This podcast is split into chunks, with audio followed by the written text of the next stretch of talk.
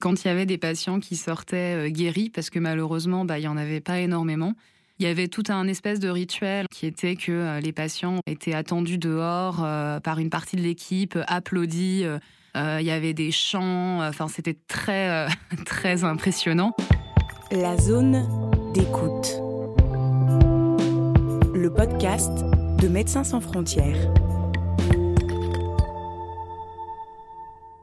Bérangère Gué. Des applaudissements pour avoir guéri d'Ebola.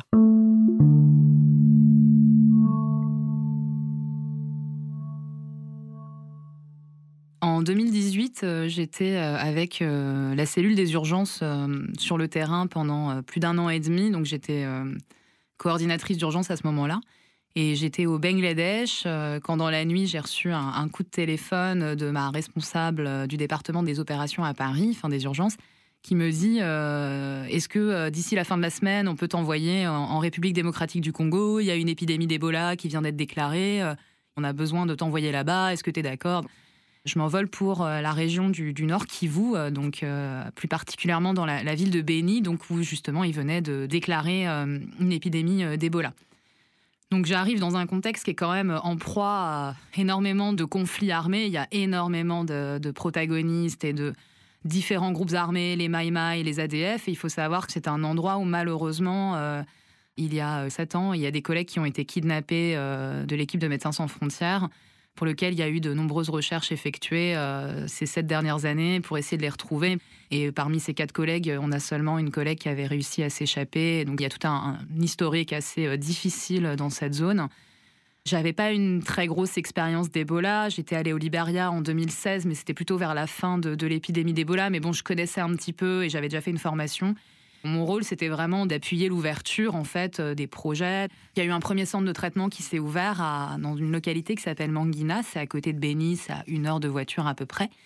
Et rapidement, il y a eu pas mal de patients. Et ce qui est très très difficile sur les épidémies d'Ebola, c'est que bah, malheureusement, le taux de décès, euh, il est très très élevé. Euh, en général, on parle de 70% de taux de mortalité. Il y a une crainte aussi bah, pour le personnel soignant de se contaminer. Et puis, il faut savoir qu'aujourd'hui, quand vous êtes contaminé, que vous savez qu'il y a 70% des personnes qui décèdent, euh, il y a tout un aspect psychologique euh, qui est très difficile. Et en même temps, c'était très beau parce qu'il euh, y a une solidarité absolument énorme dans les équipes. Enfin, le, rapport entre les collègues, les humains, enfin, il est fantastique parce que voilà, il y a, une vraie solidarité, mais c'est quand même très difficile de prendre en charge des patients quand vous êtes habillé en tenue de cosmonaute. Que voilà, le rapport centré autour du patient, il est quand même violent, quoi. les gens, ils voient pas nos visages. Et à ce moment-là, la population, euh, bah forcément, c'est une population qui subit euh, la guerre depuis des années. Une guerre qui est certainement euh, instrumentalisée au niveau du gouvernement parce qu'on sait que c'est une zone aussi très riche où il y a des sols qui regorgent de minerais, etc. Donc voilà, il y a certainement une volonté de faire en sorte que les choses ne s'arrangent pas. Et en fait, il y a énormément de kidnappings tous les jours dans cette zone. Il y a énormément de gens qui meurent tous les jours dans cette zone du fait de l'insécurité et du conflit. Et donc, euh, forcément, quand euh, la population euh, locale, elle voit arriver des humanitaires, les UN, avec des 4x4, avec des millions, etc., et eh ben, ils sont super vénères parce que, je veux dire, il y a plus de morts d'insécurité au quotidien que de, gens qui sont décédés d'Ebola. Donc il y a un ras-le-bol de la société et en plus la gestion de la crise à ce moment-là, de l'épidémie d'Ebola, elle était vraiment centralisée, c'est-à-dire que c'est vraiment les gens du gouvernement euh, de Kinshasa qui sont venus euh, dans cette partie du Nord Kivu pour vraiment euh, gérer la crise à ce moment-là. Et donc, les autorités de santé au niveau local, bah, en fait, elles étaient un peu mises de côté. Quoi. Donc, du coup, ça n'aidait pas à, ce qu'il y ait un sentiment de confiance et de travailler avec la population, avec les acteurs de santé locaux pour justement répondre le plus possible à leurs attentes et les intégrer dans les discussions et les choix. En plus, l'épidémie, ben chaque jour, elle progressait davantage. Elle est rentrée dans la ville de Béni, qui est quand même une ville de 400 000 habitants. Euh, ensuite, elle s'est déplacée euh, dans le sud, euh, dans une autre grosse ville qui s'appelle Boutembo. Elle est montée dans le nord, vers un, lac, où on a dû envoyer une équipe en urgence. Et le 21 septembre, il y a eu une énorme attaque dans Béni. Donc, et c'était vraiment très très proche de là où on était basé. Nous, on avait un hôtel au milieu de la ville de Béni. Et c'est vrai qu'on entendait régulièrement des tirs à l'arme lourde autour de Béni. C'était très très fréquent et très classique. Mais là, c'était vraiment très proche. Et en fait, euh, il y a un rond-point qui est à peu près à, je sais pas, 400 mètres de l'hôtel, euh, où en fait, il y a les ADF qui ont réussi à faire une incursion euh, dans la ville et qui ont été repoussés in extremis par les FARDC, donc c'est l'armée congolaise, avec deux chars. Mais c'était vraiment in extremis. Et ce soir-là, il y a eu 21 morts, dont beaucoup de civils. Donc c'était vraiment d'une violence inouïe. Et donc très rapidement, le lendemain matin, bah voilà, il a fallu prendre des décisions importantes euh, pour bah, justement euh, essayer de limiter le risque d'exposition euh, de nos équipes. Donc suite à cette attaque, et malheureusement c'était pas la dernière, il y en a eu d'autres, mais donc on a décidé de bien sûr ne pas sortir et ne pas aller sur les activités le lendemain dans la mesure du possible, du moins dans la ville de Béni. Les autorités ont déclaré ce qu'ils appellent une ville morte, donc c'est-à-dire qu'il y a tout qui est fermé, et donc ça, ça a duré une semaine. Donc on est resté une semaine euh, dans l'hôtel, euh, voilà, à discuter du plan d'évacuation partielle euh, d'une partie de l'équipe pour justement limiter l'exposition.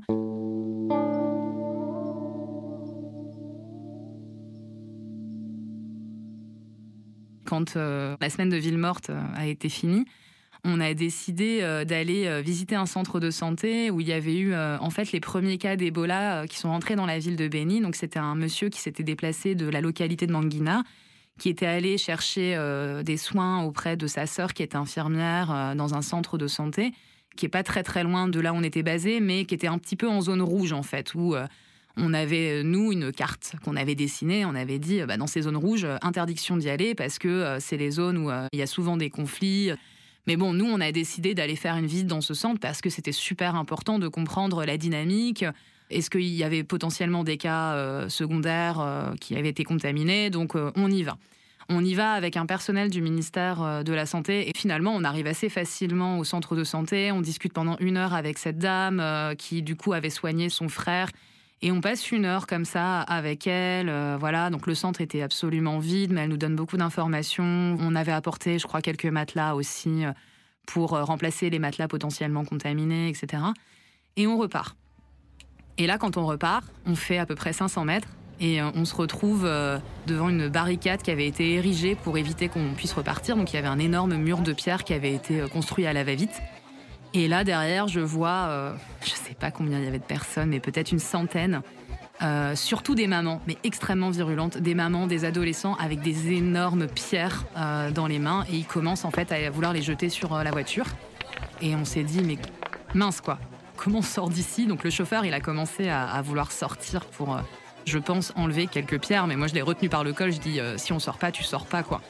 Et on s'est regardé et là, on, s'est dit, euh, vite, vite, vite, faut se sortir de là. Et donc l'agent du ministère de la Santé qui était avec nous, donc, qui était congolais et qui connaissait quand même cette zone, lui, il est sorti, en fait, il a essayé d'apaiser la population, leur dire, laissez-nous partir, laissez-nous partir. Donc il a essayé de retenir un peu la foule. Enfin bon, euh, il n'aurait pas pu faire grand-chose, mais euh, le temps que nous, on, regarde euh, l'alternative pour se sortir de cette situation un peu flippante. Et donc le chauffeur, je ne sais pas ce qu'il a fait, mais il a réussi en fait à nous sortir de là en passant par un micro chemin là, de l'autre côté du mur de pierre. Et on est rentré à l'hôtel, mais encore une fois, c'était quand même un événement où, où, quelque part j'étais partagée parce que je me disais mais je comprends la population, elle est vraiment énervée, elle a aucune confiance en ce qui se passe. Pour eux, la maladie d'Ebola, ça n'existe pas. Euh, ils voient juste euh, bah, le côté, euh, justement, tous les 4x4 qui arrivent, tout l'argent qui est déversé, la sensibilisation qui essayait d'être faite auprès de la population, elle n'était pas du tout contextualisée. Donc les gens, pour eux, c'était pas une maladie réelle, en fait. Donc je comprenais ce côté-là, ce sentiment vraiment d'énervement de la population. Et en même temps, c'était difficile parce qu'on avait vraiment envie de leur expliquer les choses, mais mais pour ce faire, en fait, il faut plutôt que les gens posent des questions pour qu'on soit le plus proche de qu'est-ce qu'ils comprennent de ça, euh, qu'est-ce qu'ils comprennent de notre présence. Donc il y avait beaucoup d'enjeux pour essayer aussi de faire en sorte que ben, finalement on arrive à se différencier d'autres potentiels acteurs de l'aide, euh, de l'OMS, euh, des UN. Et au final, la conclusion, c'est qu'on a quand même réussi à, rester quasiment tout le temps, sans jamais évacuer complètement les équipes, même dans des moments vraiment très tendus où, finalement tous les acteurs euh, ont évacué à certains moments et on est toujours, toujours resté. Et je pense que c'est ça qui a permis à la population en fait d'avoir une certaine confiance euh, à Médecins sans frontières. Ce qui était très fort aussi, c'est que quand il y avait des patients qui sortaient euh, guéris, parce que malheureusement, bah, il n'y en avait pas énormément, il y avait tout un espèce de rituel qui était que les patients en fait étaient attendus dehors par une partie de l'équipe, applaudis il y avait des chants, enfin c'était très euh, très impressionnant. Alors bien sûr, moi je me suis posé la question, je me suis dit mais euh, c'est quand même un peu bizarre. Enfin, on les met un peu trop en avant. Ils ont le droit de garder la confidentialité. Enfin, ça peut surprendre en fait cette espèce de mise en scène très joyeuse. Mais finalement, quand on discutait avec les patients guéris euh, de comment ils le vivaient, bah, ils étaient très contents de s'en être sortis.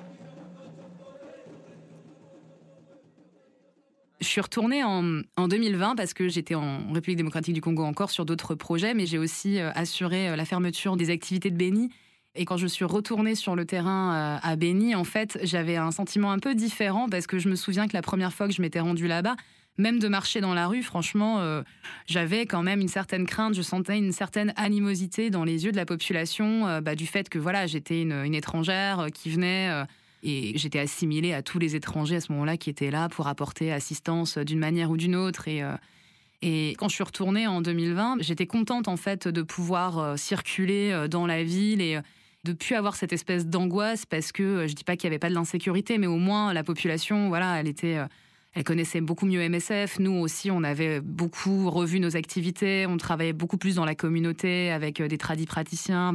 Qui fait qu'on avait quand même un rapport totalement différent. Donc j'étais plutôt rassurée et contente d'y retourner à ce moment-là. Mais voilà, c'était super enrichissant, c'était vraiment une mission assez difficile. Euh, mais pour lequel j'en garde encore un, souvenir extraordinaire, justement, parce que c'est travailler sur les épidémies d'Ebola, c'est quand même euh, le rapport aux patients, il est très très fort. Et le rapport avec les collègues qui travaillent dans les centres de traitement, il est incroyable.